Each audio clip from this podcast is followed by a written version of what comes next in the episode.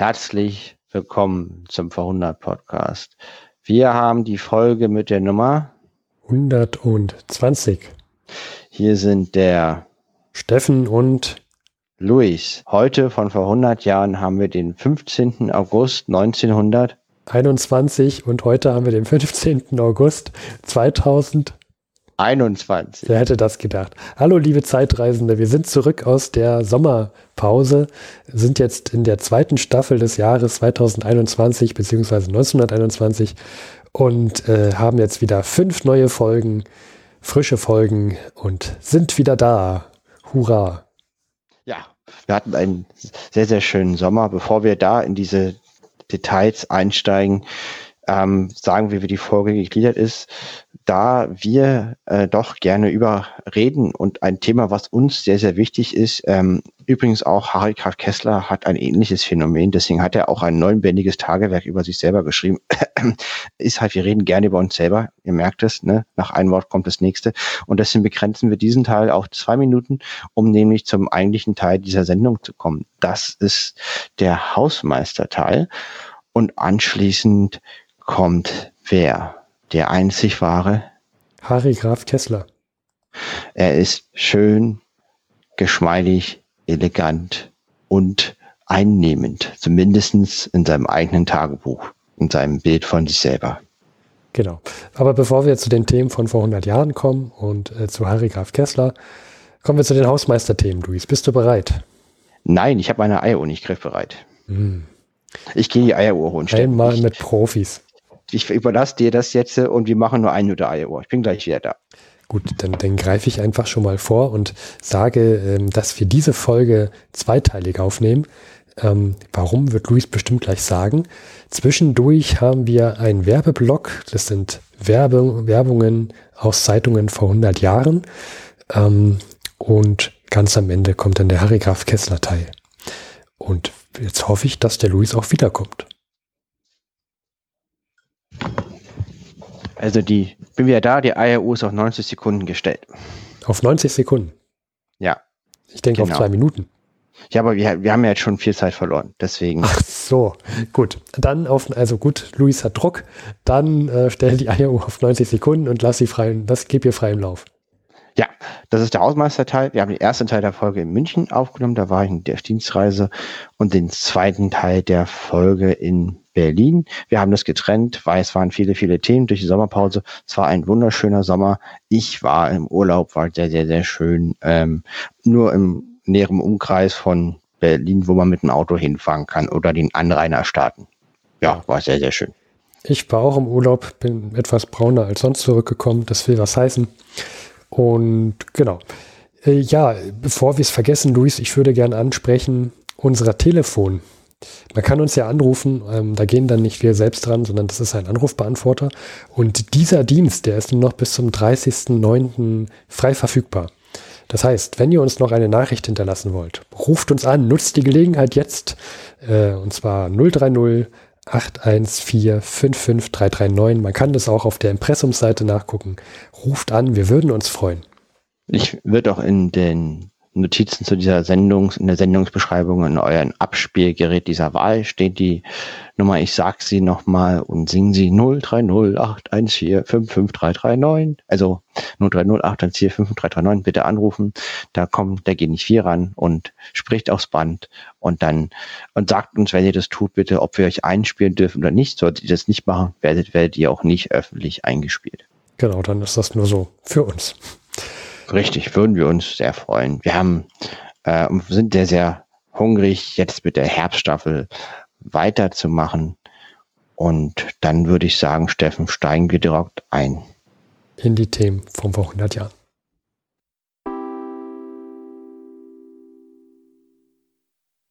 So, um wieder reinzukommen, es ist ja schon lange her, die letzte Folge, geben wir nochmal so einen kleinen, groben Überblick. Wie war denn so das Leben vor 100 Jahren? Wir haben sonst in den letzten Folgen, wenn wir mal über Geld gesprochen haben, immer gesagt, so ein Hafenarbeiter, der, der verdiente damals im Monat 70 Mark. Das waren noch so Verhältnisse von so um 1914 herum. Und seitdem hat sich aber einiges getan. Der, der, der Krieg äh, Beginn ist ja jetzt auch schon sieben Jahre her. und 70 Mark äh, Bruttolohn eines Hafenarbeiters, das stimmt alles so nicht mehr. Das müssen wir jetzt nochmal aufrollen und mal ein kleines Lohnupdate geben. Luis, Durchschnittslohn eines, Bruttodurchschnittslohn eines Arbeiters vor 100 Jahren waren wie viel? Ähm, zwischen, wenn es richtig gut läuft, Maurer 1700 Mark und wenn es weniger gut war, Textilarbeiter 1050 Mark. Hm. Im Durchschnitt 1200 Mark. Wir haben hier so eine Statistik aus dem Chronikbuch und sehr interessant fand ich, äh, hier der zweitbestverdienste ist ein Bankangestellter mit 2112 Mark, ähm, alles brutto. Und dann haben wir aber auch die Bankangestellte, 1310 Mark. Und wenn wir gucken, wenn man sich, wenn man mit seinem Schulwissen rangeht, Zeit nach dem Ersten Weltkrieg, dann denkt man ja immer von Massenarbeitslosigkeit. Wie hoch war denn die Arbeitslosenquote damals? In Deutschland relativ gut, bei 2,8 Prozent im Jahr 1921. Das ist im, Ver im Vergleich zu Großbritannien und Schweden ist es wirklich gut. Großbritannien spricht man von 15,3 Prozent äh, Schweden 28,9 und Belgien 21. Also um mal nicht so viel Prozent zu sagen, in Belgien und Schweden kann man sagen, fast jeder Vierte ist arbeitslos. In Deutschland sind das nur 2,8 Prozent. Da kann man volkswirtschaftlich schon fast von ähm, Vollbeschäftigung sprechen. Also wir haben Vollbeschäftigung und wir haben zehnfach höhere Löhne. Alles gut? Fragezeichen. Nein, denn Durchschnittseinkommen 1200 Mark. Wenn man damit eine vierköpfige Familie durchfüttern will, tut man sich sehr, sehr schwer, denn die Lebenshaltungs- und Ernährungskosten, die steigen seit Januar massiv an. Jetzt im Juli beginnt so ein kleines exponentielles Wachstum. Ähm, es ist sehr, sehr schwierig, mit einem normalen durchschnittlichen ähm, Einkommen seine Familie zu ernähren. Und nicht nur das, es ist auch, es gibt einfach Knappheit an Waren. Ähm, Hunger regiert das Deutsche Reich. Es ist auch sehr schwierig, ähm, Kind zu sein in der Zeit vor 100 Jahren.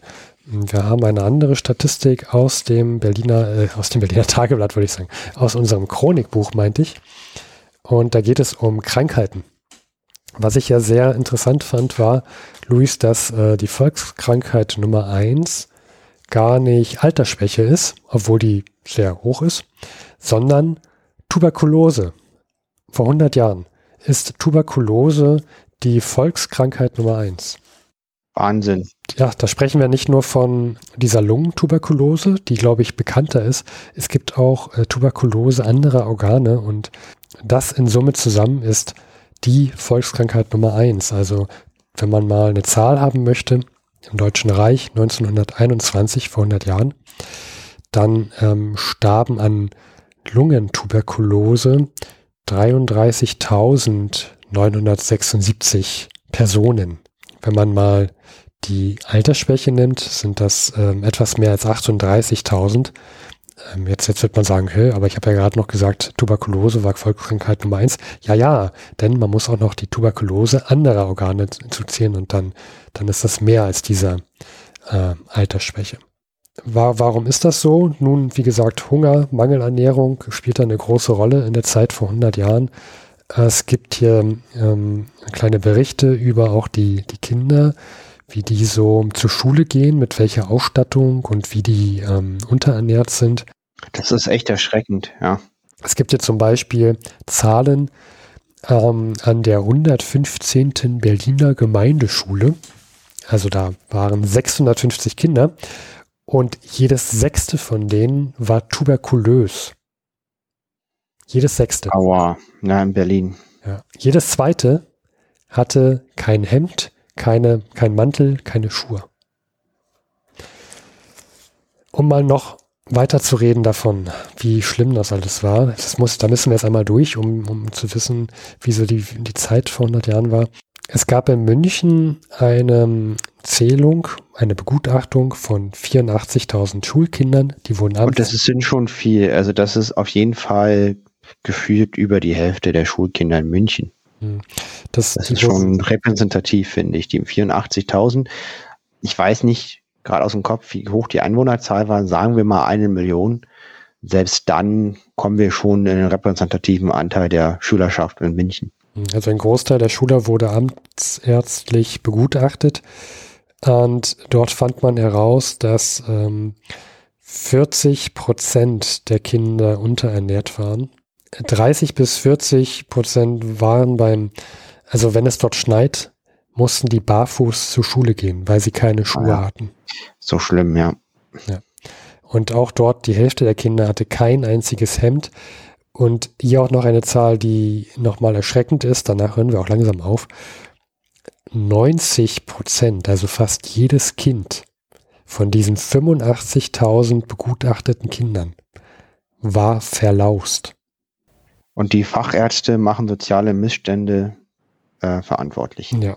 Ähm, man hat das übrigens auch nicht, nicht leicht ähm, als Säugling. Es gibt die Statistik, die besagt, und das, das, der, der Trend ist auch schon seit den letzten sieben Jahren so.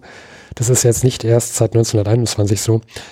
Wenn man als uneheliches Kind geboren wurde, dann, dann ähm, hatte man schlechte Chancen, denn die Säug Säuglingssterblichkeit lag bei 23,5 Prozent. Also fast jedes vierte Kind vor 100 Jahren, was unehelich geboren wurde, starb. Ähm, die ehelichen Kinder hatten es etwas besser, da starb nur circa jedes zehnte Kind. Vor allen Dingen von den Lebendgeborenen, also die waren irgendwann mal am Leben. Ja. Nach ihrer Geburt. Also das sind harte Zahlen. Ähm, das ist so ungefähr die, die Lage im Deutschen Reich vor 100 Jahren. Äh, es war, wie gesagt, in Großbritannien auch nicht sehr viel besser. Dort 15 Prozent Arbeitslosigkeit. Und falls ihr, liebe Zeitreisende, euch erinnert an die Folge 118, das war die vorletzte Folge, also die letzte Folge der letzten Staffel. Dort sprachen wir über britische Bergarbeiter und deren Kampf. Ich möchte noch einmal zusammenfassen, worum es da ging. Es gab dort einen Streik der britischen Bergarbeiter und wir sagten damals, dass das Ergebnis, ähm, dass, dass dieser Streik in drei Monaten zu Ende sei und diese drei Monate sind jetzt abgelaufen. Weshalb, deshalb greifen wir dieses Thema jetzt nochmal auf. Worum ging es da? Luis, kannst du dich noch daran erinnern, worum es da ging? Ich erwische dich jetzt kalt. Ja, die haben gestreikt äh, da, und die hatten relativ unrealistische Ziele wie Verstaatlichung der Minen. Das weiß ich noch. Ja, genau. Also das Problem war, dass ähm, die Situation sehr undurchsichtig war für so einen Bergarbeiter, denn es gab sehr, sehr viele Firmen und es gab keine Tariflöhne.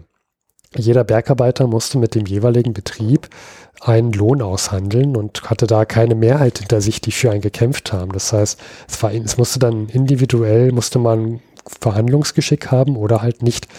Das war so ein Grund, weshalb die Bergarbeiter langsam auf die Barrikaden gingen und meinten, ähm, es tut uns leid, aber jetzt wollen wir mal Tariflöhne haben. Es kann nicht sein, dass jetzt wieder die Löhne sinken.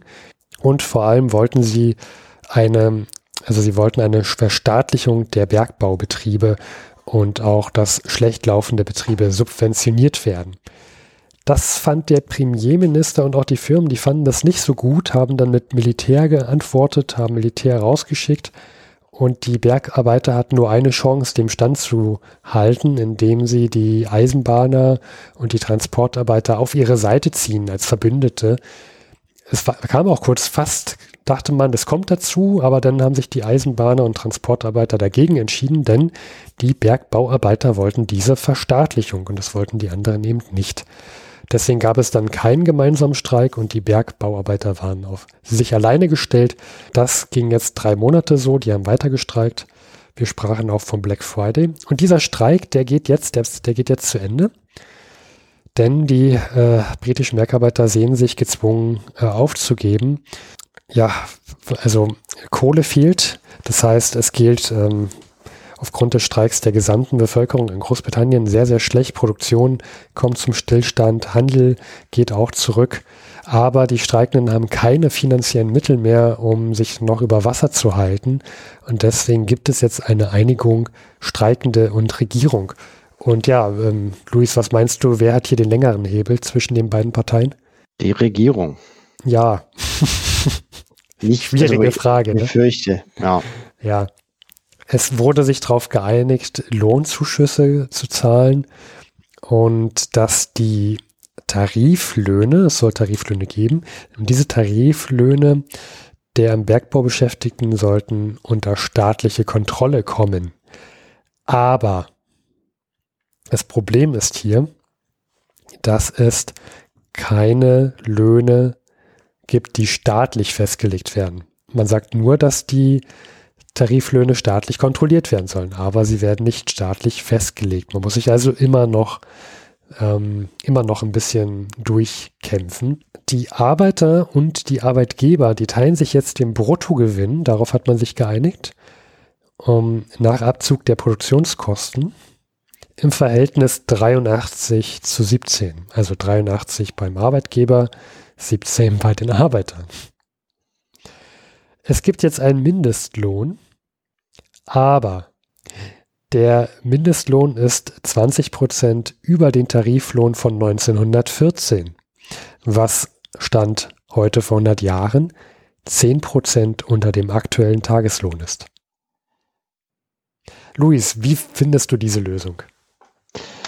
Ähm, ich wäre als sehr unzufrieden als ja. Arbeitnehmer. Also wenn quasi die Forderung war Verstaatlichung der Minen und ich habe eigentlich nur die Sicherheit, dass der ganz schlechte Stand, den ich jetzt schon habe, nicht noch schlechter werden kann. So klingt das für mich danach, wäre ich unzufrieden.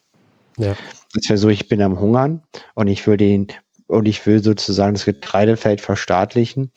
Und als Ergebnis äh, meines Streiks ist, dass ich das, dass ich das ungenügende Essen, was ich jetzt schon habe, das, das wird mir garantiert, nimmt mir keiner weg. Ja. Ungefähr so klingt das für mich. Wir hatten am Anfang der Folge jetzt auch die nochmal diesen, diesen Hinweis, ne, ähm, Hafenarbeiter 70 Mark und wie, wie ist jetzt so das durchschnittliche Einkommen?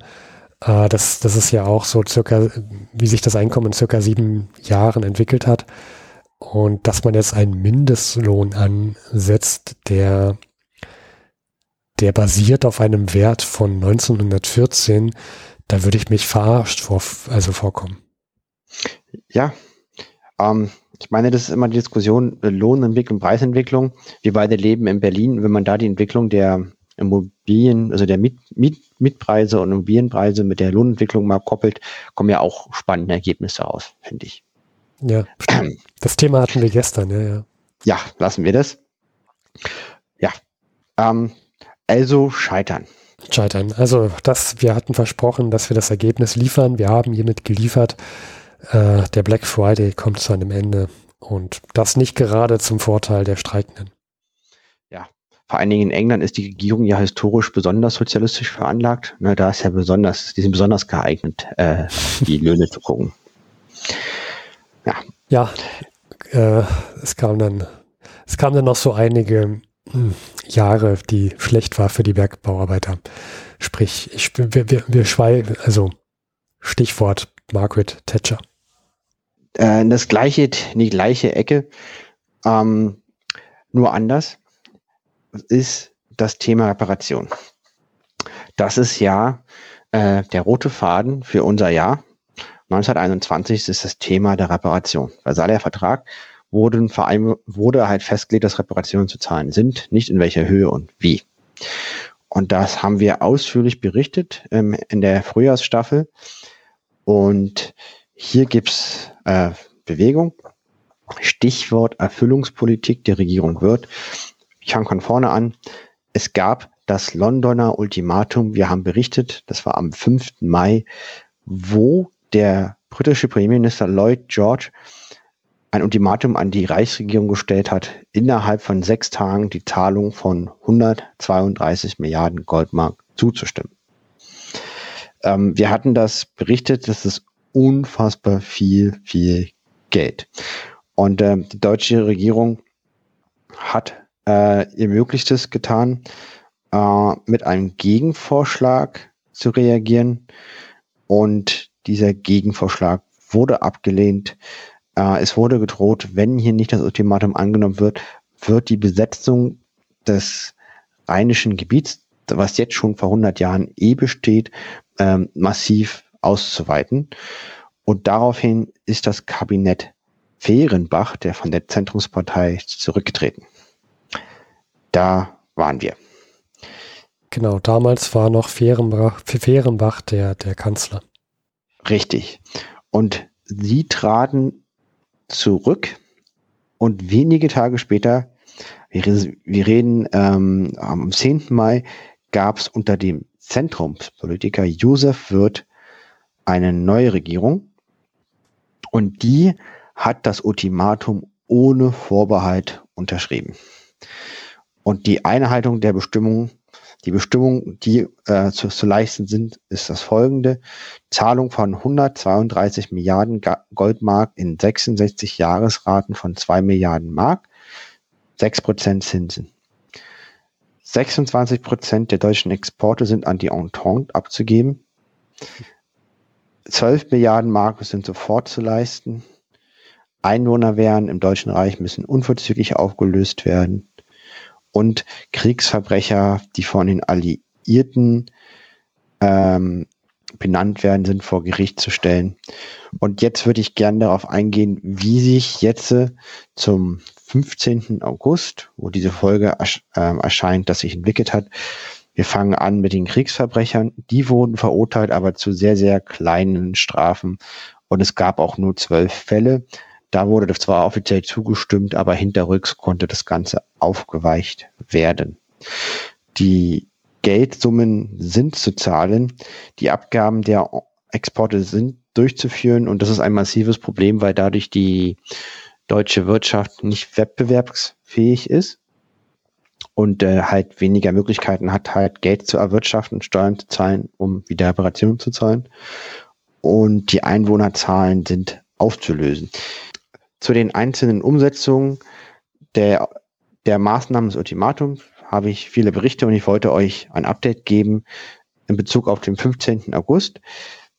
Das Ganze ist unter dem Oberbegriff Erfüllungspolitik der Regierung wird.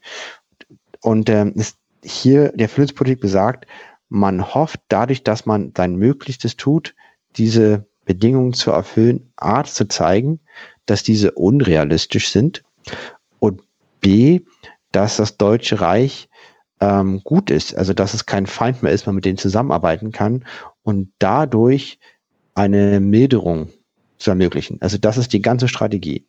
Annahme des Ultimatums, ehrliche Bemühen der Erforder also der, der Anforderungen mhm. und hinten raus eine Milderung.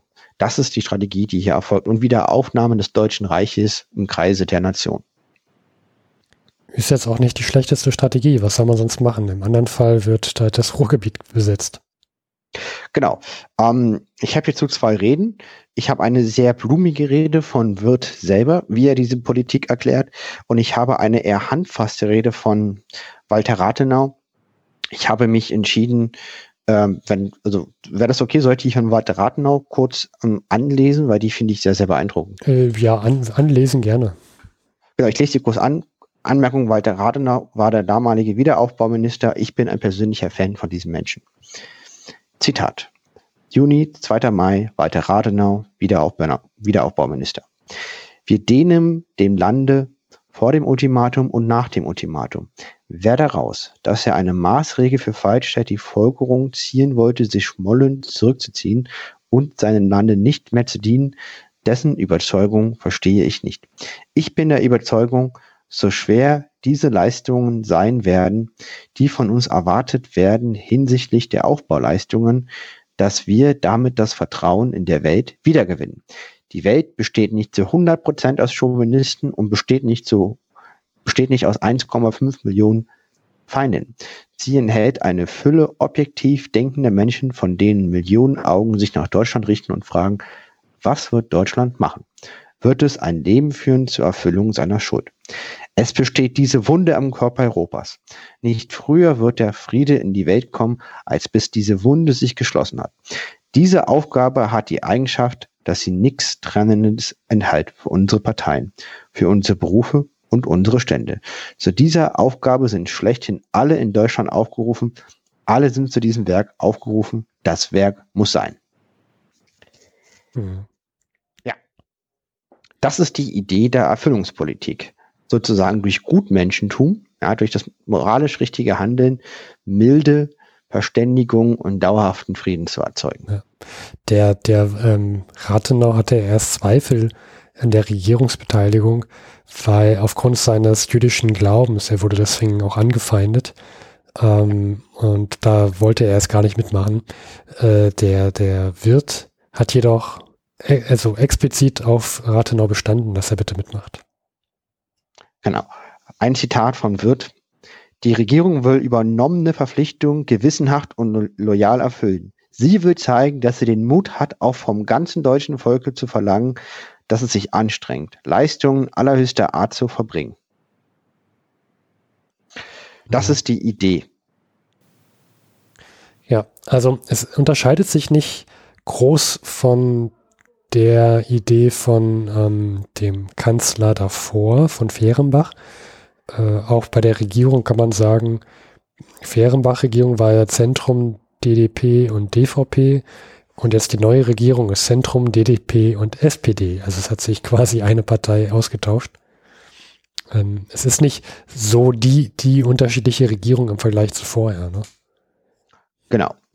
Und nochmal der Hinweis, es geht nicht darum, dass man die Reparation als gerecht erkennt. Ziel ist es, durch bedingungslose Erfüllung der Forderung die Bereitschaft zu demonstrieren, Wiedergutmachung zu leisten. Und ähm, es soll verdeutlicht werden, dass die Reparationen wesentlich zu hoch veranschlagt sind und dass die deutsche Wirtschaft ruinieren wird.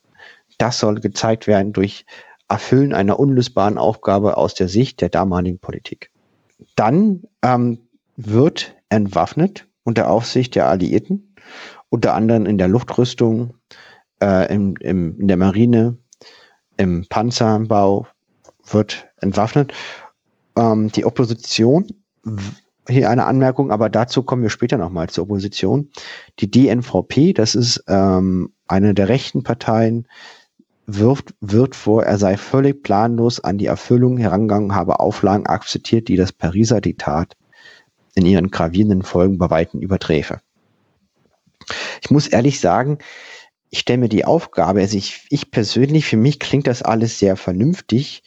Ich sehe hier zwei Schwächen. A, ist die Gegenseite wirklich so vernünftig und willens zu kooperieren und ähm, Kompromisse zu machen, wie hier gehofft wird?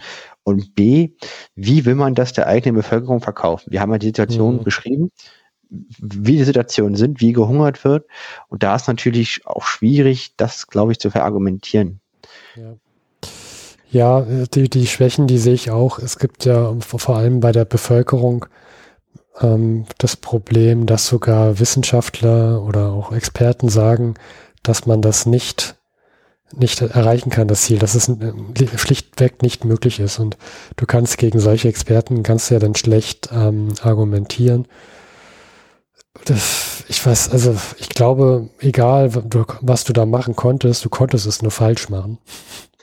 Es ist halt wirklich schwer, das der Bevölkerung zu erklären. Also wenn ich mir das, ich, ich mache mal den Vergleich zu heute, wenn ich mir die Impfdiskussion heute angucke oder die, die Politik, äh, die, ähm, die Diskussion zur, zur Alterssicherung ähm, oder die Diskussion Europa Sinn, ja, nein. Das ist, ich, ich stelle mir das so schwer, das zu verkaufen. Weil das kann, man, man kann mit populistischen Argumenten, dazu kommen wir noch, glaube ich, sehr geschickt äh, Einfluss gewinnen, ja. wenn man sich nicht blöd anstellt. Ja, das sind alles so Themen, da, da haben so Populisten so einen kleinen Vorteil, weil sie einfach die, die, die Menge sehr gut triggern können. Mit, weil sie einfach einfach sind. Ja, weil sie einfach einfach, einfach sind. in der Argumentation. Ja, ja. Und nachvollziehbar, leider nur fachlich falsch. Ja, ja, es gibt sehr viele Parallelen zu, ähm, zu diesen Themen, die du, also von heute, die du gerade erwähnt hast. Es ist immer schwierig. Kann man aber sagen, dass zum Beispiel der Rathenau ein cooler Typ war. Ich sehe schon, Luis ist Fanboy. Ja, Fanboy hier. Ähm, wichtig auch noch, ähm, das haben wir nämlich immer mal wieder, die Einwohner werden, wurden entwaffnet, die waren besonders stark in Bayern. Oh ja. Bayern gab es äh, eine äh, nach dem Ersten Weltkrieg eine Republik, eine Revolution von links, die wurde niedergeschlagen und jetzt ist Bayern mehr rechts als der, als der Rest der Republik. und ähm, sieht sich auch als ähm, Ordnungsherr der Republik an und provoziert ständig zahlreiche Konflikte mit der Reichsregierung von rechts. Und an, unter anderem gibt es in Bayern, ich sage das auch, weil ich bin gerade in München in einem Hotel auf Dienstreise, äh, finde ich gerade interessant, äh, mich auch hier mit der Geschichte zu beschäftigen, gibt es 300 aktive Mitglieder in kleineren militärischen Verbänden. Das nennt man Einwohnerwehren. Sie sind antisozialistisch, antipreußisch, hier in Bayern, ja, mhm. wo ich jetzt gerade Geschäftsreise habe, ich bin kein ja, Bayern. Obacht, und, Luis. Ja, ja, und monarchistisch äh, sind. Und ähm, sie wurden auch verwendet, um die Revolution von links niederzuschlagen, seit der Reichsregierung. Und wurde festgestellt, dass man den Drachen, die man ruft, nicht mehr unter Kontrolle hat. Beim Kapp-Putsch waren diese Verbände weite Teile auf Seite der Putschisten und gegen die Republik. Und die werden aufgelöst. Damit macht sich die Reichsregierung auch nicht beliebt in dieser sehr, sehr mächtigen Vereinigung unter anderem Bayern, aber auch im ganzen Land. Und die werden aufgelöst, weil das, die Alliierten das Ziel haben, Deutschland dauerhaft zu entmilitarisieren. Ja. Da wird dem, ich glaube, dem, dem bayerischen, ja, man kann schon fast sagen, äh, König, es, äh, dem, dem werden ja richtig Strafen angedroht, wenn er seine Bürgerwehren dann nicht in den Griff bekommt und die auflöst. Und dann, dann gibt er dann doch irgendwann bei. Äh, das finde ich trotzdem ein starkes Stück, dass du, ähm, also du gehörst ja zu der Regierung und willst dich nicht dran halten, was dein Obermufti, dein Chef, sage ich jetzt mal, dir ähm, auf, also dir befehlt, ja, stellt sich dagegen und wird immer so ein bisschen stinkern, ja. Ähm, ja, also, aber, aber Gott sei Dank sind wir 100 Jahre schlauer geworden. Das macht ja heute in Bayern keiner mehr. ähm, übrigens, damals Ministerpräsident, ne? Minister war das, hatten die schon, kein, kein ja. König mehr. Ja, ja, das ist mir schon klar, dass es kein König war. Okay, ähm, das wollte ich nochmal sagen. Dieses Thema Reparation äh, ist eine Geschichte mit, die noch nicht auserzählt ist. Aber darf so viel erstmal dazu von meiner Seite. Ja, du, Luis, wir haben jetzt so viele, so viele schlechte Themen gehabt. Ähm, und ja, auch so viel über Knappheit gesprochen. Aber die Wirtschaft ähm, hatte trotzdem Güter zu verkaufen. Ich glaube, es wäre Zeit für ein bisschen Werbung aus den Zeitungen vor 100 Jahren. Was meinst du? Sehr gerne. Dann Spot up.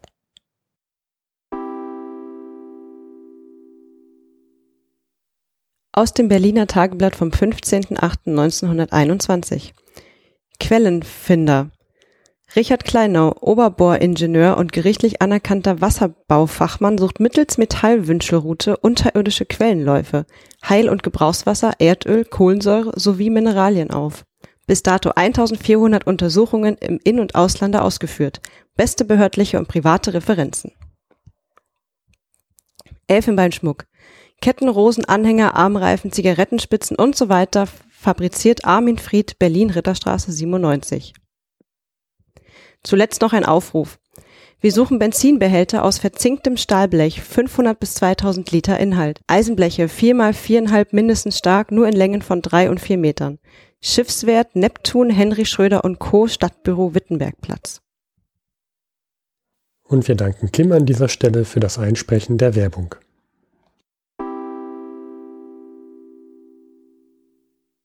So, so viel zur Werbung. Wir müssen ja auch Geld verdienen. Wichtig ist, wenn ihr Sachen im 100 Jahre alten Versandkatalog bestellt, bitte äh, beachtet den Affiliate-Link äh, im den Katalog, dass wir auch etwas abbekommen davon. Ja, ja den müsst ihr, müsst ihr eintippen und per Brief schicken. Ja, genau. Dann vor allem, es wird ja dann eine 100 Jahre Vergangenheit, äh, ne, und dann verzinst auf heute und ach, Traum. Deswegen Wahnsinn. machen wir es ja alles. Wir brauchen gar nicht ja. mehr zu arbeiten. Nein, definitiv nicht. Sport. Wir wollen auch über Sport berichten. Ich, ich habe mir zwei Themen rausgesucht, die mir wichtig waren. Einmal, wir haben einen neuen Fußballmeister und zwar der Club, der erste FC Nürnberg, ist deutscher Fußballmeister. Quasi bei dir jetzt um die Ecke.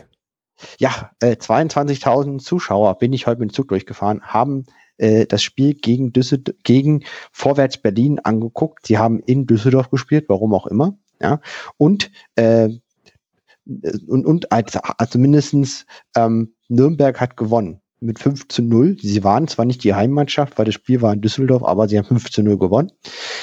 Und Ähm, entscheidend für das Spiel war, äh, hätte man nicht gedacht, bei einem Ergebnis von 5 zu 0 war der Startorwart, Startorwart Heiner Stuhlfaut. Stuhlfaut, er wird genannt der Hexenmeister. Großartige Parade.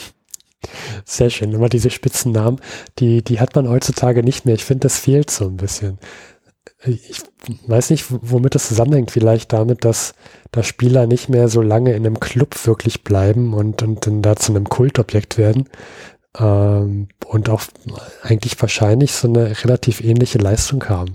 Das sind ja dann damals doch schon doch, doch schon Sportler gewesen, die, die so herausragten.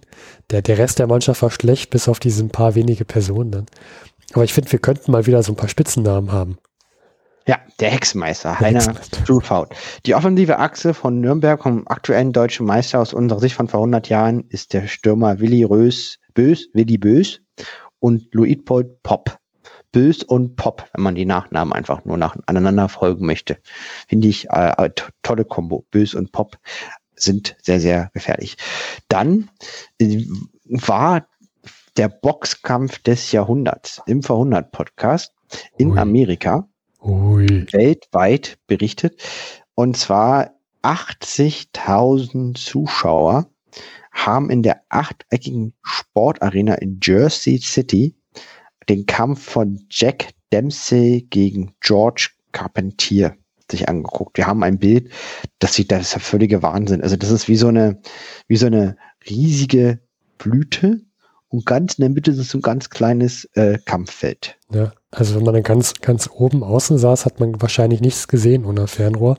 Von den Dimensionen her finde ich das interessant. Du sagst, 80.000 haben sich das angesehen.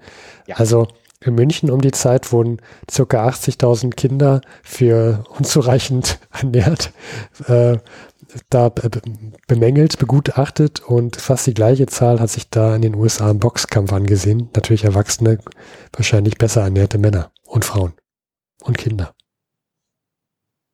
Aber Luis, wer hat denn da jetzt gewonnen? Ja, Jack Dempsey ist der aktuelle Weltmeister und war auch der davor. Er hat durch K.O. gewonnen. Boxkampf des Jahrhunderts. 80.000 Zuschauer. Äh, äh, Live-Radio-Berichterstattung. Erste Sportreportage im Rundfunk. Hui. Dempsey, der ehemalige, also der, der, der, der, also der ist als Zeitmeister angetreten, war der haushote Favorit. Nur französische Wettbüro haben auch den Franzosen gewettet. Ja, fand ich auch interessant. Der wiegt auch 10 Kilo weniger. Der Kampf beginnt mit blitzschnellen Attacken von Dempsey. Und schon früh wird deutlich, dass Carpentier eine sehr riskante Taktik verfolgt. Er will quasi mit enormer Schnelligkeit den Schlägen von Dempsey ausweichen, Favoriten, wow. um einen offenen Schlagabtausch zu erzwingen, um seine Schwächen auszugleichen. Er hat auch Erfolg, trifft ihn schwer, aber er geht in den K.O. Der organisatorische Aufwand war enorm. Es geht um eine Summe von 500.000 US-Dollar. Das sind 37,5 Millionen Mark. Ja, also das, das war schon sehr, sehr viel Geld. Ähm, das muss man halt im heutigen Verhältnisse nochmal dann hinrechnen, also zurückrechnen. Äh, enorme Summen, Wahnsinn. Ja, der Titelverteidiger Dempsey, der auch gewonnen hat, bekam 300.000 und der Verlierer 200.000 Dollar. Ah, der, Ver der Veranstalter Tex Rickard, Promoter, bekam sogar eine Million Dollar. 75 Boah. Millionen Mark. Wahnsinn. Jam Jack Dempsey hat auch einen Spitznamen. Mankiller. Mankiller? Ja. Okay, also nicht, also der Hexenmeister und Mankiller in einer Folge. Ja. Killerinstinkt. Ich habe ich hab ein Bild gesehen, Luis, in den, in dem, ähm, auch in dem Chronikbuch von dem, äh, von dem Boxkampf. Hm? Und da wurde richtig in der Zeitung, glaube ich, erwähnt, äh, in welcher Reihenfolge welcher Sportler wo getroffen wurde im Gesicht und, und im Körper. Finde ich mega beeindruckend. Ja, genau. Man, man, muss sich vorstellen, man sieht die Boxer, Boxer mit nacktem Oberkörper und dann sind so kleine Punkte mit Zahlen auf den Körper markiert. Etwas makaber und da ist die Reihenfolge, wo welcher Schlag kam in der Zeitung. Ja. In der, Be der Berliner Illustrierten Zeitung. Also hat auch hier Beachtung gefunden. Ja, ich ähm, frage mich so, ich finde das ja auch Wahnsinn, wenn du vor Ort warst, Journalist warst und du hast dann die Aufgabe, zehnmal die oder schreib mal nieder, wo da jetzt wer wann wie getroffen wurde. Und dann sitzt du da und hast vielleicht auch, hast du denn so eine kleine Skizze denn auch vielleicht? Oder, oder, also wie notierst du dir das? Das finde ich ja seltsam. Die haben das ja nicht, nicht aufgenommen mit dem Handy Ja, und dann nochmal aber, angeguckt. das, aber gut, also ich meine, das ist ja halt ein Skill, den die haben müssen. Also Stenografen kriegen das ja auch hin, irgendwie im Gericht. Also bis halt dann, das hat, das hat dann, bis halt dann Handwerk, muss man irgendwie können. Und ähm, wir sehen ja auch, das wurde auch sehr gut. Also wir haben, ich habe hier ganz viele Fotografien von mir. Das ist eine ziemlich gute Qualität äh, an Fotografien äh, von dem Kampf. Also das wurde auch gut archiviert. Das passt schon. Das kriegt man schon hin, glaube ich. Zumindest der Kampf ist einfach, weil du ja auch mal einen Kollegen fragen kannst und so viele Zeugen da waren. Sehr gut Ja, dokumentiert. Das kriegt man schon hin. Hast Okay. ja recht. Ja, so. So viel zum Sportteil. Es gab auch Wimbledon, es gab Le Mans, es gab das härteste Radrennen der Welt. All diese Themen überspringe ich. Es ist aber ein äußerst spannendes Sportjahr, das Jahr 1921. Ähm, wir haben auch jetzt, der kommt jetzt immer häufiger und immer länger, leider einen Nazi-Teil im V100-Podcast. Ja, Das ist jetzt aber ein ganz schöner, ganz schöner Sprung von Sport auf Hitler. Ja, leider. Passt auch überhaupt nicht zusammen. Ja, äh, du hättest jetzt auch äh, das eleganter machen können. Du hättest sagen können, ja, ähm, wir waren gerade gedanklich bei Nürnberg, ich sitze in München, äh, apropos München, äh, Hitler. Das stimmt. Ähm, die NSDAP war ja auch in München vor 100 Jahren besonders aktiv. Da war ihr Schwerpunkt. Und ich bin zufällig in dieser Stadt. Hast gerade noch so die Kurve bekommen. Aber gut, ähm, Spaß beiseite. Ja, es geht äh, jetzt immer mehr, du sagtest es schon, um Nazis und Hitler. Wir sind leider jetzt in dieser Zeit. Und wir sprechen jetzt über die NSDAP und um ein bedeutendes Ereignis. Den Teil, den bringen wir jetzt, weil ähm, Hitler jetzt damit nun der Führer der NSDAP wird. Das ähm, jetzt mit dem Ende Juli und deswegen wird das jetzt relevant. Das behandeln wir jetzt. Wie kam es dazu? Kurze Geschichte zur NSDAP. Möchte ich auch nochmal erwähnen, wurde 1919 gegründet, aber nicht als NSDAP, sondern als DAP, also Deutsche Arbeiterpartei. Und Begründer dieser Partei war unter anderem ein gewisser Anton Drexler. Äh, Adolf Hitler war auch frühes Parteimitglied. 1919 wurde Adolf Hitler von der Reichswehr als politischer Auf Aufklärungsredner eingestellt. Ich weiß es nicht genau, was er da aufklären sollte, aber ich glaube, dass das jetzt nicht im Sinne der Regierung war, was er da aufgeklärt hat. Jedenfalls hat sich herausgestellt, dass dieser, dieser Hitler ähm, die, die Leute gut mitreißen kann und ist dann auch in die DAP mit eingestiegen, war dort dann Werbeobmann, also hat die, hat probiert Leute auch zu überzeugen.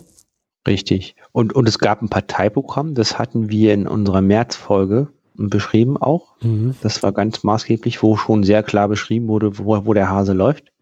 Ähm, ja, da, da bist du im März, also wir springen noch ein Jahr, wir sind noch im falschen Jahr, wir sind jetzt nämlich erst im Jahr 1920, da wurde dann die Partei offiziell in NSDAP umbenannt im Februar. Und äh, ja, Hitler und, und Drexler haben äh, zusammen, unter anderem zusammen ein 25-Punkte-Programm dann aufgestellt. Das hatten wir damals erwähnt, wie du bereits gesagt hast.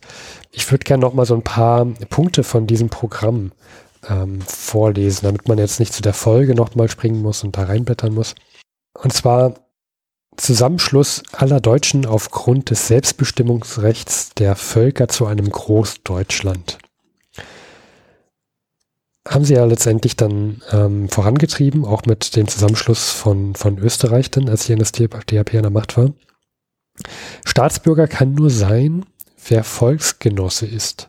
Volksgenosse kann nur sein, wer deutschen Blutes ist, ohne Rücksicht auf Konfession.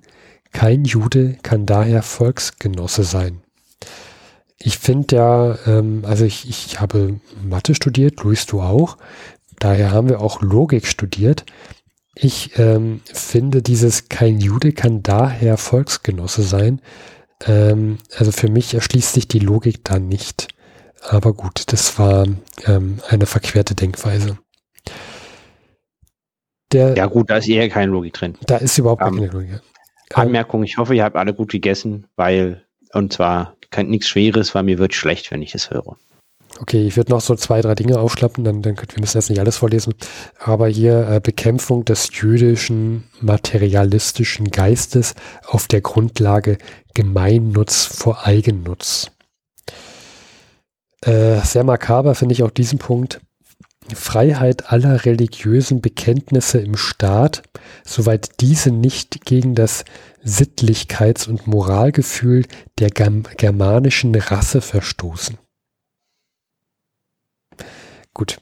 Ich möchte danach auf aufhören, weil äh, danach kommt wirklich das Kotzen.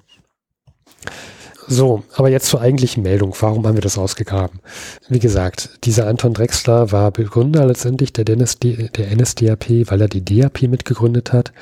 Äh, Adolf Hitler war frühes Parteimitglied, aber war nicht wirklich der Mitbegründer. Und es, er hat sich aber geschafft, in dieser kurzen Zeit, seit 1919, hochzuarbeiten und für Aufmerksamkeit zu sorgen, weil er auch ein sehr guter Redner war. Richtig. Hier ist gleich ein wichtig anzumerken, wir haben ein Parteiprogramm. Hitler hat die NSDAP nicht gegründet und er ist einer der führenden Mitglieder, aber nicht, noch nicht sozusagen diese Führerrolle. Er hat noch nicht ähm, das komplette Sagen, das alleinige Sagen, sondern ist einer im Management der Partei. Ja. So und, ist der Stand. Und, und Adolf Hitler möchte gern, dass die NSDAP ähm, vor, also mehr an Bedeutung gewinnt und das möchte er vor allem ähm, auch auf revolutionärem Wege haben. Er möchte auch Gewalt anwenden. Dagegen steht Drexler. Drexler möchte das nicht. Der möchte gern auf einem legalen parlamentarischen Weg ähm, mehr Macht gewinnen.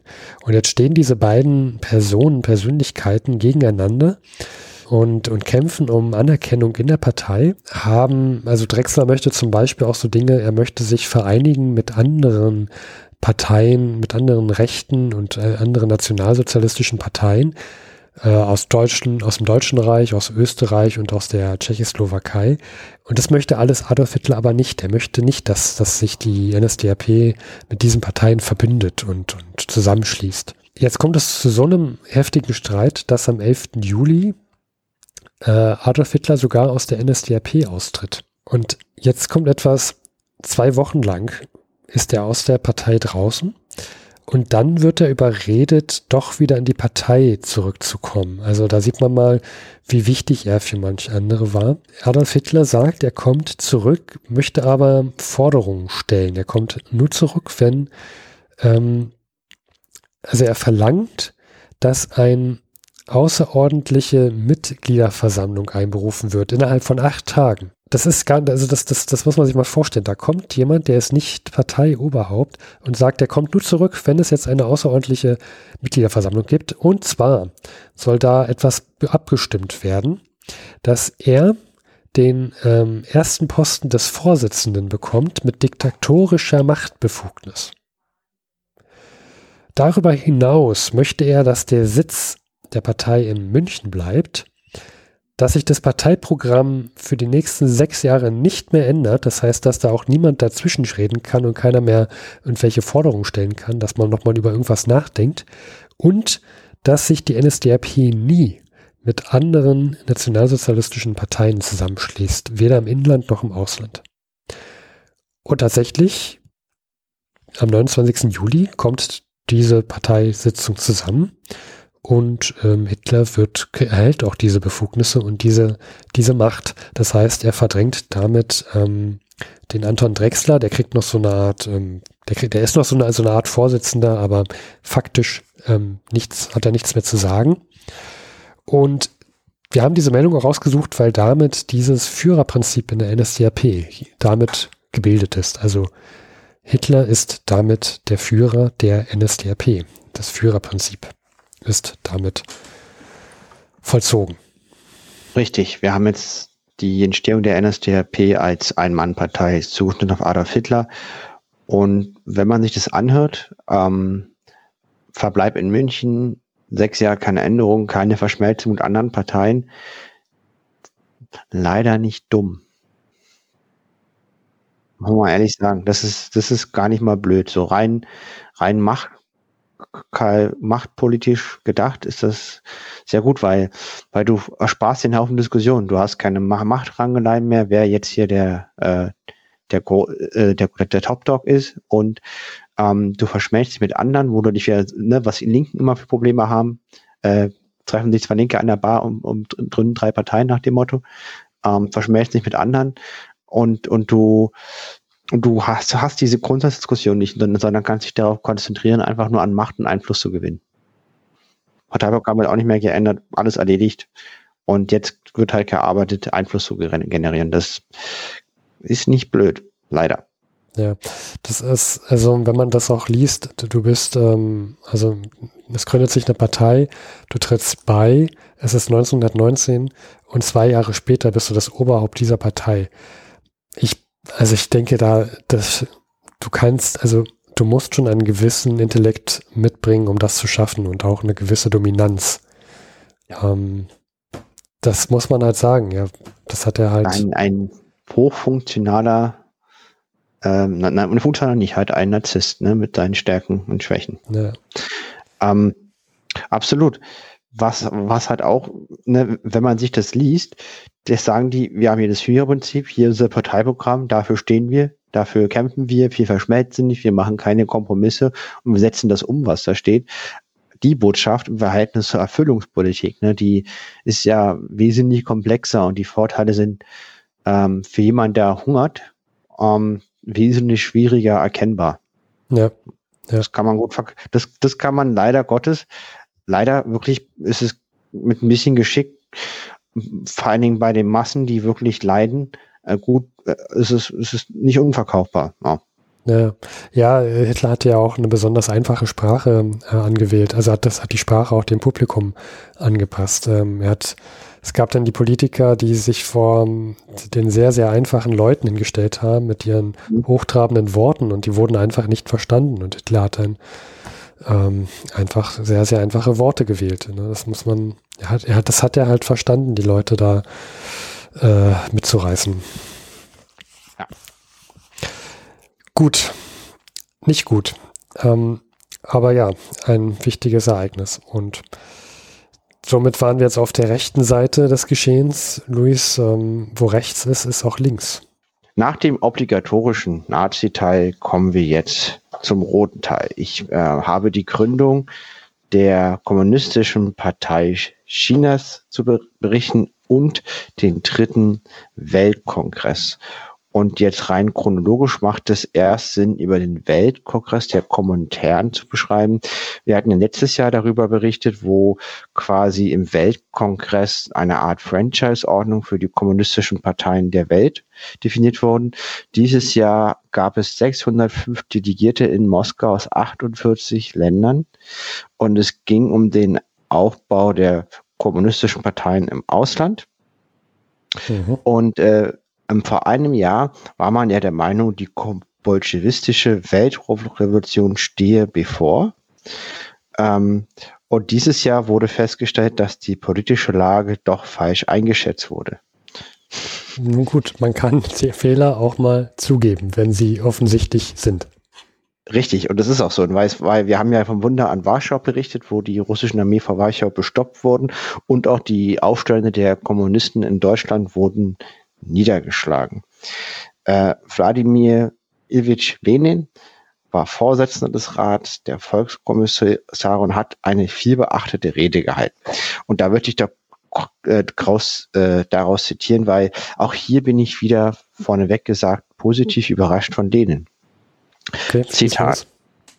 Die Freiheit des Austausches bedeutet Freiheit des Kapitalismus. Wir sagen das offen und wiederholen es. Wir müssen also der fremden Bourgeoisie, dem ausländischen Kapital Konzessionen gewähren. Wir geben ohne die geringste Entstaatlichung Bergwerke, Wälder, Vorkommen an auswärtige Kapitalisten, um von ihnen industrielle Artikel, Maschinen und so weiter zu erhalten, um auf diese Weise unsere Industrie aufzubauen. Durch den Siebenjährigen Krieg sind wir so ruiniert, dass der Wiederaufbau der Industrie mehrere Jahre erfordern wird. Wir müssen für unsere Rückständigkeit und unsere Schwäche zahlen. Dafür, dass wir jetzt lernen und nochmals lernen müssen. Mhm. Das ist doch eine, eine realistische Einschätzung. Sie können nicht ohne, ohne das Ausland und die haben nun mal den Kapitalismus und keine Weltrevolution, also müssen sie denn erstmal davon einkaufen. Korrekt. Fazit von Lenis im Abschluss der Konkurrenz lautete, die Kommunisten sind derzeit noch schlecht geschult und organisiert und seien daher, daher sei ein baldiger Sieg nicht zu erwarten. Ja, gut, es ist noch kein Meisterkommunist vom Himmel gefallen. Richtig, aber äh, es gab doch ein Ergebnis und zwar äh, die Vorbereitung der, Partei, der Parteigründung der Kommunistischen Partei Chinas wurde durch den Internationalen Kongress in Moskau unterstützt, und zwar von denen, denen ich gerade berichtet. Das heißt, es gab in Shanghai durch zwölf Mitglieder die Gründung der damaligen sozialistischen Jugendlieder der Kommunistischen Partei hat stattgefunden. Mao Zedong war schon dabei und das ist die Gründung der Kommunistischen Partei Chinas. Heute von vor 100 Jahren. Das wird doch bestimmt in China groß gefeiert, kann ich mir vorstellen. Kann ich mir sehr gut vorstellen.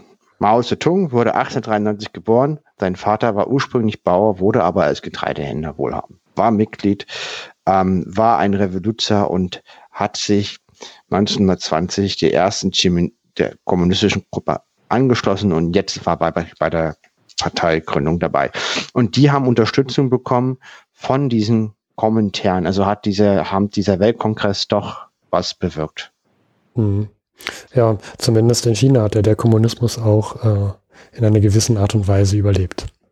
Äh, eine Ironie. Im Weltkongress, wo die Weltrevolution der Kommunisten für gescheitert erklärt wird und auf lange Jahre in die Zukunft hinaus verlegt wird, ähm, passiert es doch, dass man äh, die Kommunistische Partei Chinas hilft zu gründen. Und, und jetzt gibt es in Russland 100 Jahre später kein Kommunismus mehr, nur noch in China, zumindest den Namen nach. Wir lassen die Details jetzt am Rande. Ja, ja. finde ich nur witzig. Sind wir, ja, stimmt. Ja. Ein kleiner Augenzwinker. Dann habe ich noch was, ähm, das hat zwar mit Kommunismus nichts zu tun, das passt aber in diesem Teil rein. Und zwar, es gibt einen Friedensvertrag zwischen dem Deutschen Reich und der Republik China. Denn wir haben ja gerade gehabt, die Kommunistische Partei ist erst gegründet worden mit zwölf Mitgliedern. Die sind noch sehr, sehr klein, die haben nicht viel zu melden. China ist eine Republik, nachdem das Kaiserreich überwunden wurde vor dem Ersten Weltkrieg. Und ähm, vor dem Ersten Weltkrieg hatte ja Deutschland einen kleinen Besitz in China, Qingdao. Äh, übrigens die heute meistverkaufteste Biermarke. Ich habe das schon mehrmals in diesem Podcast erwähnt, weil ich es immer lustig finde. Das ist ja, die meistverkaufte Biermarke.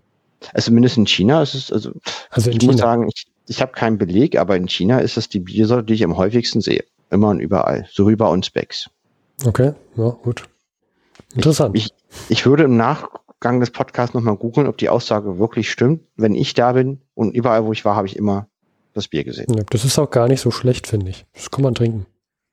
Ja, genau. Qingdao. Jedenfalls, das war eine deutsche Stadt und wurde am ersten, gleich nach Beginn des Ersten Weltkrieges von Japan belagert, weil Japan hat das schon den Krieg erklärt. Natürlich haben die die Stadt auch genommen, weil äh, die weil es keinen Nachschub aus dem Deutschen Reich gab, aber es hat auch relativ lange gedauert, die Belagerung. Und 1917 hat die Republik China auch Deutsch, dem Deutschen Reich den Krieg erklärt, aber es gab zu keinen nennenswerten Kampfhandlungen zwischen China und Deutschland und auch nicht zwischen Japan und Deutschland. Aber Japan hat natürlich Qingdao behalten. Qingdao ist eine Küstenstadt, die liegt so grob vor Peking. Ja. Mhm, okay. Ja, gut, mit einer Küstenstadt kann man ja immer was anfangen. Richtig. Und wichtig ist zu erwähnen, es gibt jetzt Frieden, weil die Chinesen waren dabei, deutsche Besitze zu beschlagnahmen und zu verkaufen. Und ähm, China hat sich auch dem Versailles-Vertrag nicht angeschlossen, weil die unzufrieden sind, dass Qingdao bei Japan verbleibt. Okay, das war mein roter Teil. Ja, wusste ich noch gar nicht, dass da eigentlich offiziell dann noch gar kein Frieden geschlossen wurde. Cool. Ja, also zwei Meldungen, einmal rot ähm, und einmal nicht rot, aber jeweils beide aus China, beziehungsweise für China. Interessant. Ähm, ja, Luis, hast du noch was? Sonst können wir auch so mal nach all den ganzen Nachrichten, äh, Politik und so weiter mal zu guten Nachrichten kommen, wenn du möchtest. Ja, genau. Steffen hat sich zwei Meldungen rausgesucht unter der Rubrik gut. Bin ich gespannt, was du da mitgebracht hast. Ja, wir haben ja in den letzten Folgen immer mal wieder so äh, in der Hinweis, also in der, äh, na, in der Richtung schlechte Nachrichten gehabt, dass es offensichtlich große Bewegungen im Deutschen Reich gibt, die sich das Kaiserreich wieder zurückwünschen oder die am liebsten noch weiter Krieg haben möchten und so weiter. Ähm, das sind auch nicht gerade kleine Gruppen, sondern auch schon recht große. Und jetzt haben wir das Jahr 1921, also wenn man mal zurückrechnet, ist ja, äh, jetzt ist August, vor circa sieben Jahren der Krieg, der Erste Weltkrieg ausgebrochen. Und am Vorabend sozusagen des siebten Jahrestages gibt es tatsächlich sehr viele Menschen, die in Berlin und Hamburg auf den Straßen, auf die Straßen gehen. Also in Berlin sind das über 100.000 Personen und gegen Krieg protestieren. Also das sind vor allem ähm, die SPD ist dabei und auch, auch so KPD, USPD und so weiter, also eher das linke Spektrum.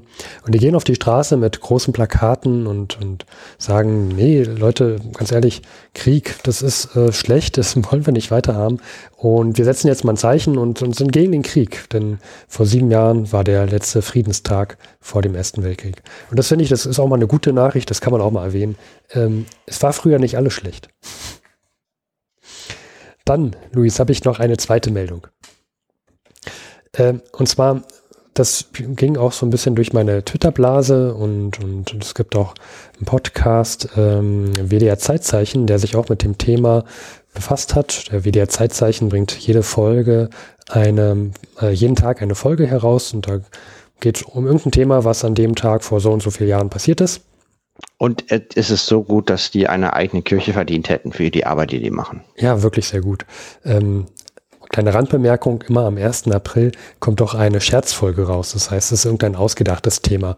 Meine Lieblingsfolge, und ich glaube, das haben wir schon mehrmals erwähnt, ist die, dass angeblich äh, Bismarck sich vor einem Duell mal, ähm, er wär, also er hat geweigert, am Duell teilzunehmen, ist geflohen und hat dann danach jedes Mal zum Geburtstag von seiner, seinem Duellgegner einen Waschlappen gehäkelt und versandt bekommen. Gut, ähm, aber kommen wir zu was Richtigen, was nicht ausgedacht ist. Vor 100 Jahren, am 27. Juli, gelang es, das erste Mal Insulin anzuwenden und äh, somit ein Diabetiker zu helfen. Es ist ein kanadisches Medizinerpaar, äh, wollte ich jetzt gerade sagen. Also nicht Paar im Sinne von romantischer Beziehung, sondern äh, Assistent und Nicht-Assistent. Ähm, Assistent und nicht Assistent. ja, also um mal Namen zu nennen, in den Raum zu werfen. Wie, wie, wie wenn man ein Taxi als Fahrer und Nicht-Fahrer bezeichnet. Ja, ja, das kann man ja auch sagen. Jedenfalls ähm, der kanadische Mediziner Frederick Grant Banting das ist der Nicht-Assistent und sein Assistent Charles Herbert Best. Den gelingt es, ähm, in der Universität von Toronto Insulin zu isolieren. Und das ist ein Hormon, das braucht man, um äh, gegen, um den Blutzucker zu regulieren. Das finde ich ist eine sehr, sehr gute und tolle Nachricht, weil auch ich in meiner Familie ähm, Diabetiker habe und auch mich gäbe es ähm, nicht, weil äh, mein äh, Vater auch sich Insulin spritzen muss. Also mich gäbe es auch ohne diesen Stoff gar nicht. Daher äh, finde ich diese Nachricht sehr, sehr toll, dass das damals gelungen ist und fand, es ist eine Erwähnung wert. Ähm, um noch etwas anderes Tolles zu nennen, ähm, der erste Mensch, an dem das dann ausprobiert wurde, ist, äh, war am 30. Juli 1921. Es war ein 13-jähriger Junge, der bereits im Diabetes-Koma lag äh, und er wäre ohne die Injektion verstorben und er konnte so noch gerettet werden. Ähm, der Banting hat für diese Entdeckung den Nobelpreis 1923 für Medizin bekommen. Eigentlich wollte er auch, dass sein Assistent ähm, ja, Charles Herbert Best auch diesen ähm, Nobelpreis bekommt. Der hat es aber nicht bekommen, sondern irgendwie der Institutsdirektor dann, der, ja, da gab es große Proteste von dem Nicht-Assistenten, dass sein Assistent das bitte auch bekommt. Und deswegen sagen wir den Namen nochmal vom Assistenten, dass er hier nochmal doppelt erwähnt worden ist. Charles Herbert Best war mit beteiligt und er verdient eigentlich auch den Nobelpreis für Medizin 1923, aus meiner Sicht. Ich finde es sehr sympathisch, dass er den Namen des Institutspräsidenten nicht genannt hat, sondern nur dem vom Echtassistenten und genau. vom Nichtassistenten. Genau, ja. So viel. Also ich fand, das war eine schöne Meldung. Finde ich auch sehr schön. Und die beiden, da reicht auch eine Kathedrale nicht. Also die haben so viele Leben gerettet, dass Insulin ist was ganz, ganz Tolles. Ja. Gut, dann, Luis, kommen wir, glaube ich, zum letzten Teil, oder? Ja, und zwar er scharrt mit der Hufe. Der einzige Elch, der sich die Haare geht, aber nur die Hufen. Nämlich Hufenhaare. Harry Graf Kessler. Ja, mhm. er sieht schön aus, er weiß es auch, er schwebt über den Dingen. Er ist zumindest in seinem eigenen Tag, Tagebuch der schönste, beste, schlauste und großartigste überhaupt. Und äh, zumindest auch in seinen Tagebüchern Berater von Albert Einstein. Ja, und äh, ich kann gleich vorne wegnehmen, er hat ohne Mist, also sagen wir mal so, er verbringt komplett den Großteil dieser Zeit in Italien, unter anderem in Rom. Jetzt rat mal, Steffen, wen hat er denn getroffen? Vorneweg, bevor ich anfange. Jetzt sag mir bloß, der hat den Papst getroffen. Privataudienz. Natürlich hat er. Okay, äh, gehen wir mal einen Schritt zurück, Luis. Harry, Harry, Harry Graf Kessler, das ist äh, jemand, der äh, ein Tagebuch geschrieben hat und Luis nimmt sich die Aufgabe, aus diesen dicken Wälzern zu lesen und, und zu berichten, was er vor 100 Jahren jeweils erlebt hat. Und ja, Luis, Harry Graf Kessler, das war nicht nur irgend so eine Nulpe, sondern das war schon eine sehr berühmte Person, der auch quasi jeden kannte. Wir sagen immer, es war der James Bond von vor 100 Jahren. Ein und Geheimagent auch, der einen Auftrag der deutschen Regierung, und das ist auch alles belegt, äh, Missionen erfüllt hat. Und, und was hat der, also der hat, jetzt eine, der hat jetzt den Papst getroffen. Ich meine, das heißt Geheimagent, so geheim war der gar nicht. Der war mal ziemlich offiziell unterwegs mit seiner Mission. Aber das war schon ein cooler Typ mehrsprachig, schreibt sein Tagebuch in mehreren Sprachen. Ich habe ja auch ein paar französische Stellen leider. Äh, und die werden hier in diesem, ich habe hier so eine Ausgabe, wo die originale Orthographie und auch die fremdsprachigen Teile nicht übersetzt werden. Ja, genau. Und ähm, zwar, der er hat den Papst getroffen. Also er ist ja jetzt in Italien, ja, und äh, ihm geht es halt darum. Vielleicht fangen wir mal darum an, worum geht es Ihnen? Also das ganze Thema, warum er auch unbedingt dem, also er will dem Papst sprechen, nicht der Papst ihn. Ja, also Ach so. Das hätte ich also, jetzt aber schon anders erwartet. Also wer will nicht, haben sich mit Harry Graf Kessler treffen. Also ne, wir fangen jetzt an ähm, am 10. Juni mit, mit dem Eintrag. Also wie ich berichte immer genau, was ein, ein Zeitraum zur letzten Folge im Harry Graf Kesslers Leben passiert ist. Deswegen äh, haben wir diese Sektion bei uns im Podcast. Und am 10. Juni 1921 spricht er sozusagen im Vatikan bei Monsignore Giuseppe Migone, Privatsekretär und Vertrauten des Papstes vor. Mhm. Okay. Er hatte eine Empfehlung für diesen Menschen von einem jungen Bartolomo, Bartolomeo Migone in Florenz. Und ähm, ja, es geht darum, dass er sich beim Papst zu einer Audienz anmelden will. Und dann wurde er von diesem Privatsekretär an einen Monsignore Scheretti verwiesen. Mhm. Klingt denn der, ja. genau, denn der leitet die auswärtigen Angele Angelegenheiten im Kardinalstaat, Kardinalstaatssekretariat des Vatikans. Also wenn das so eine Art Videospiel ist, dann ist das sozusagen der, der Gegner vor dem Endboss. Ja, und in dem Fall scheint es der Außenminister zu sein vom Vatikan. Ah ja. Mhm vermute ich mal. Und der ist designierter Nunitus in Paris, also sozusagen der Botschafter des Papstes, der nennt sich Nunitus, weil der heißt, er kann ja nicht einfach Botschafter heißen, der braucht einen anderen Namen.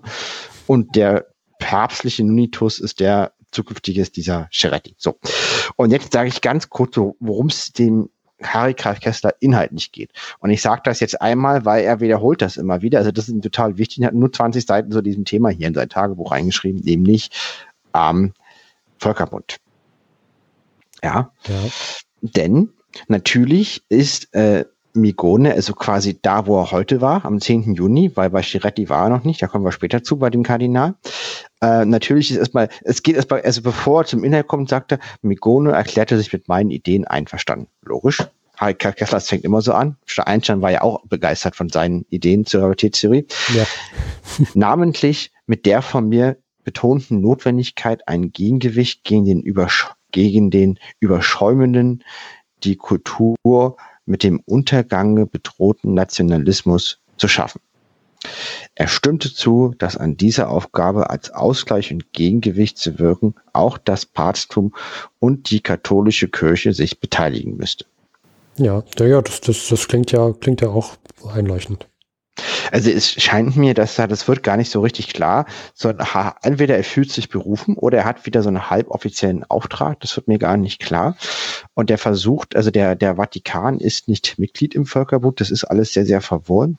Und, und der versucht halt zu, ähm, dem Papst und den, die, den Klerus äh, als Ausgleich zu ak akquirieren, dass die halt, ähm, weil im Hintergrund haben wir ja das Ultimatum, wir haben ja berichtet, ähm, und in diesem Hintergrund soll jetzt der Vatikan als Ausgleich fungieren, was natürlich gut für Deutschland wäre. Ne?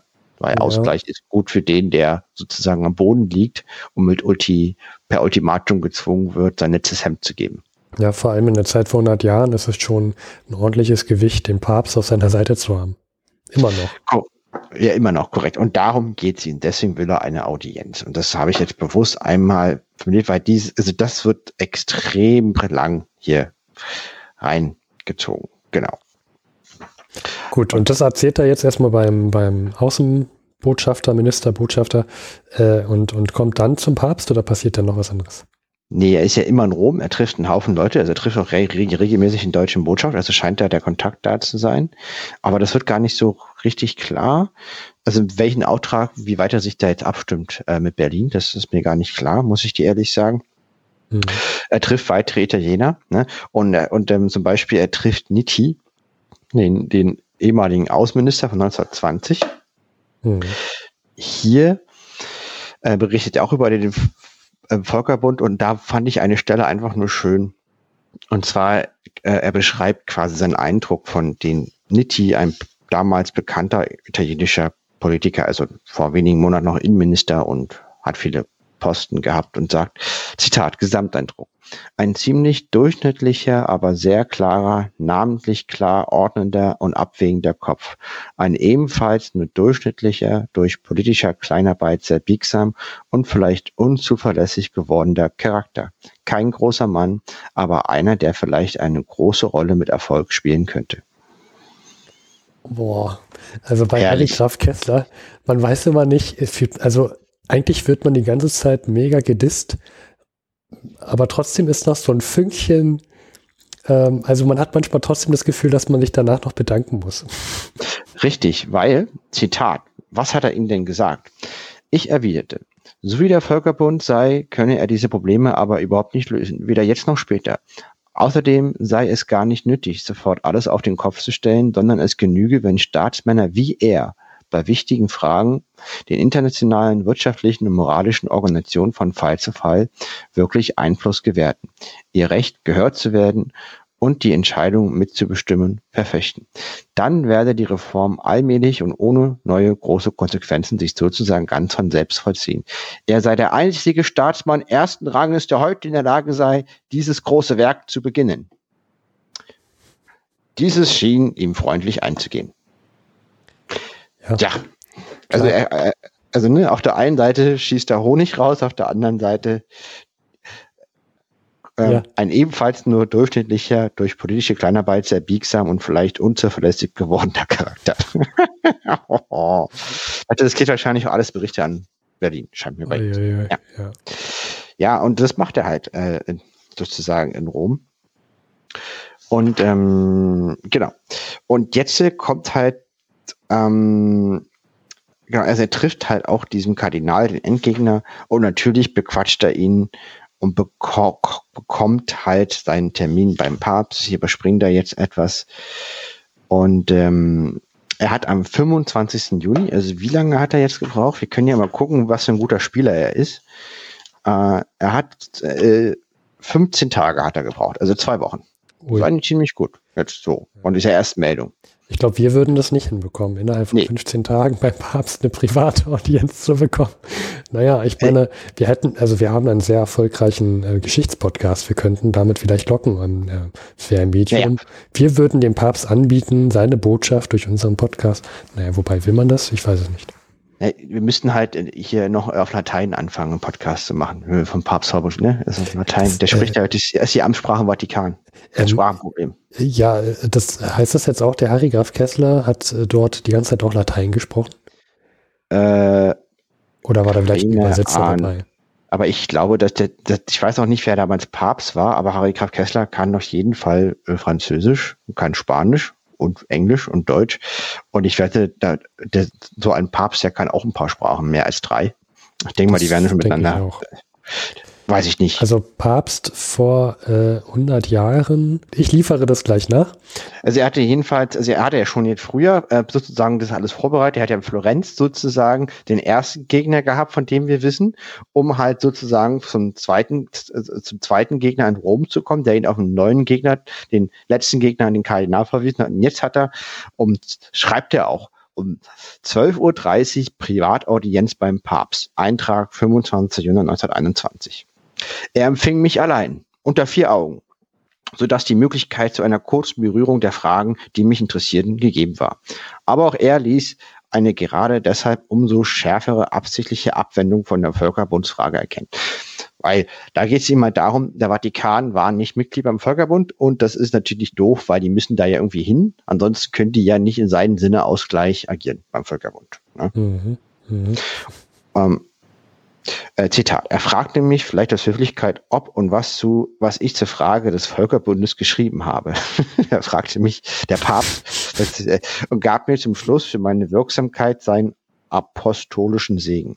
Der Mann ist seit sieben Jahren Gott als Mensch eine kleine, ungraziöse, lebhafte Gestalt, sehr einfach aussehend in seinem kurzen, knappen weißen Priesterkleid, das wie ein Arbeitskittel absticht gegen die rauschenden Ornate der großen Prälaten, die herauskommen gegen die gohlgestickte Frecke seiner Kammherren, die blinkenden Säbel und Uniformen seiner Offiziere, die in den Vorsälen mit dem spiegelglatten, kostbaren Marmorfußboden und den Wänden roten Damast herumstehen. Nach dieser Erscheinung wirkt er wie ein kleiner Dorfpriester, etwas linkisch gehend, als ob er hinkte, obwohl er im Vergleich ähm, wenigstens in Ton und Manieren nicht in der kleinen, unbeholfenen Erscheinung ist. Okay. Ja. Das klingt jetzt aber nicht sehr gut. Übrigens, ich liefere nach, äh, seit 1914 ist Benedikt der 15. der Papst. Was ist das für ein Landsmann? Das ist, Moment, der stirbt übrigens nächstes Jahr, um mal zu spoilern. Mhm. Der äh, ist geboren 1854 in Genua, Königreich Sardinien. Dann ist es ein Italiener, aber der, die, die werden sich schon irgendwie verständigen können. Ja, Harry, die alte Laube, ist ein, wie nennt man vielreisende Polyklott? Geht das? Polyklott? Kann man sagen, oder? Wie Globetrotter? Äh, äh, Polyglot, äh, mehrsprachig, mehrsprachender. Ja, okay. Jedenfalls, ähm, äh, er stellt fest, dass quasi dann äh, enttäuscht fest, dass die, dass die katholische Kirche kein Interesse hat, zu sehr viel in der Realpolitik mitzumischen und ist ja sehr enttäuscht. Und jetzt kommt nochmal eine zweite Beschreibung vom Papst, die ein bisschen bissiger ist, wie, wie die davor. Zitat. Mein Gesamteindruck vom Papst bleibt beherrscht von meiner Überraschung diesen kleinen, ungraziösen Landpriester an Weiß, der auf mich zuhinkte und mich mit einer rauen, unmelodischen Stimme anredete, als den heiligen Vater zu erkennen. Den Pontifus Maximus, den Nachfolger nicht bloß Petri, sondern auch Cäsars, das letzte, mächtigste, noch lebendige Überbleibsel das letzte Stück Verwaltungsapparat des Römischen Reichs, wie durch ein Wunder auch ein Kernstück der Verwaltung der modernen Welt. Ich dachte an die langen Reihe der großen weltgeschichtlichen Papstfiguren und vor mir stand nur diese kleine, dieser kleine, unscheinbare Mann, in dem diese ungeheure Macht und Geschichte zu wenig Platz zu haben schien, aus dem als letztes Resultat dreier Jahrtausende Machtwinds nur ein dünnes Gerinnsel weltlicher Klugheit und Vorsicht mit etwas Wohlwollen überzuckert herausriesete. Vielleicht gehört der Papst mit seiner ganzen Erbschaft, Verwaltung und Kirche doch endgültig zur alten Welt und muss mit ihr versinken. Wird bald nichts mehr sein als die größte Ruine, ein noch ungeheures, noch sagenhafteres Kolosseum. Jetzt schon besser im Mondlicht aus der Entfernung wirken und in der sachlichen Beleuchtung des hellen Mittags durch eine gewisse Vulgarität und Zwecklosigkeit seiner Größe enttäuschend. Also Ich möchte nicht bei so einem, bei so einem Roast, möchte ich bitte nicht von Harry Graf Kessler ge gegrätscht werden. Den Harry Graf Kessler kann so richtig gut beleidigen. Aber ja. das war ja richtig zerschmetternd jetzt. Ja. Okay. Mhm. Ja. ja. okay. Also, das muss man erstmal sacken lassen. Auch er hat, äh, ne, äh, äh, äh, dann erzählt er viel, dass er einen Aufsatz über, über, über Nietzsche schreibt. Oh, äh, fand ich auch, ähm, da gibt es viele Bemerkungen der Art, abends Nietzsches Gene Genealogie der Moral. Literarisch hinreißend, geschichtlich sehr brüchig. Sehr, sehr kritisch, der gute Mann. Sehr schwach. Ja. Äh, 3. Juli Eintrag. Er ist die ganze Zeit in Rom. Ich, ich rase hier durch die Seiten. Zitat. Es gibt nur zwei Städte, die als Städte wert sind, dass man in ihnen ein ganzes Leben zubringe. London und Rom. London, die unerschöpfliche Gegenwart. Rom, die unerschöpfliche Geschichte. Heute bin ich genau ein Monat hier. Ja. Ah, das klingt auch sehr poetisch. Er hat auch nach diesem Eintrag zwei Seiten in sein Tagebuch freigelassen. Aha. Hm. Vielleicht ja. wollte er noch was nachtragen. Ja. Jedenfalls, und dann hört er auf, also nachdem quasi er beim Papst und den ganzen Politikern waren, hat er sehr viel an seinen äh, Aufsatz zu Nietzsche gearbeitet. Und dann macht er noch Vergnügungsreisen und fährt nach Pompeji. Ach. Und besucht da auch ein ehemaliges Römer, äh, also römisches äh, Bordell, also quasi ein Museum eines alten Modells, jetzt kein wirkliches Modell. Und äh, hat auch da einiges zu sagen, wie quasi früher die gesellschaftlichen, moralischen Vorstellungen wesentlich freizügiger waren und das wäre doch viel, viel besser als alles, was heute. Und er disst nochmal sehr die katholische Kirche. Ich glaube, es hat auch damit zu tun, ne, dass er nicht Erfolg hatte. Sonst hätte er sie, glaube ich, ganz toll gefunden. Und sagt, ja, die, diese Kirche mit ihren verklemmten Moralvorstellungen macht so viel kaputt und hat viel kaputt gemacht. Und er doch ist sehr, sehr, also er hält die Antike doch sehr weit hoch im Verhältnis zur aktuellen Jetztzeit sozusagen seiner Gegenwart von vor 100 Jahren. Das fällt auf. Ja, also ich habe so den Eindruck, dass der sehr enttäuscht ist von dem. Ich glaube, er hatte wohl zu hohe Erwartungen und es ist jetzt wohl sehr, sehr tief gefallen. Ja, er geht nochmal nach Capri ins Hotel Quisisang, Quisisana. Der letzte Eintrag geht vom 10. bis 24. August, also das sind insgesamt zwei Wochen. Und äh, Zitat, 14 Tage ruhig gearbeitet, Sueton Plutarch gelesen, also Plutarch ist ein römischer äh, Dichter. Nachmittags meist mit Barke badend. Angenehmer, sehr ruhiger Aufenthalt. Zimmer 211 mit Bad. Da lässt er sich nochmal gut gehen, die alte Laube. Das ist das, was Harry Graf Kessler gemacht hat. Und das waren ja jetzt auch wirklich von Mitte Mai bis Mitte August. Also das sind Mitte Mai bis Mitte Juni, äh, Mitte Juni, Juli, genau drei Monate seines Lebens gewesen. War komplett in Italien. Ich glaube, ihm persönlich geht es sehr gut. Er wirkt etwas unzufrieden, glaube ich, weil er nicht weitergekommen ist mit seiner Mission. Und der, wir berichten dann weiter in der nächsten Folge, was ihm in Berlin zugefallen ist. Es wird aber ein sehr kurzer Teil. Alles klar. Vielen Dank, Luis. Das sehr war sehr gerne. unterhaltsam wieder. Kommen wir zum Ende der Folge. Würde ich auch sagen. Wir haben die ja in zwei Teile aufgenommen. Ein Teil in München, ein Teil in Berlin. Und äh, ich wünsche den lieben Hörern alles, alles Gute. Bis zur nächsten Folge in vier Wochen am 15. September 1921 und ja. liebe Zeitreisende 2021. Ach so, das war jetzt mein Einsatz. Ja, ja.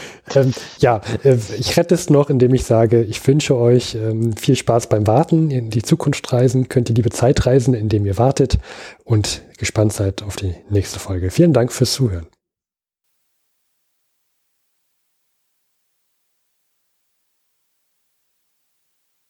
Das war die aktuelle Folge von Verhundert. Alle Töne sind natürlich erzeugt es gibt keine künstlichen Farbstoffe, Konservierungsmittel und Geschmacksverstärker, die in der Produktion verwendet wurden.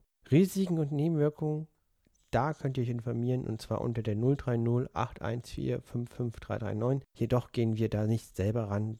Hier könnt ihr uns eine Nachricht aus Band sprechen und uns Rückmeldung geben. Denn über Rückmeldung freuen wir uns sehr. Und äh, das könnt ihr, wie gesagt, einmal über die 030 814 55339 tun oder unter info.verhundert.de oder auf Twitter. Spenden sind auch willkommen. Details siehe Webseite von uns verhundert.de. Vielen Dank.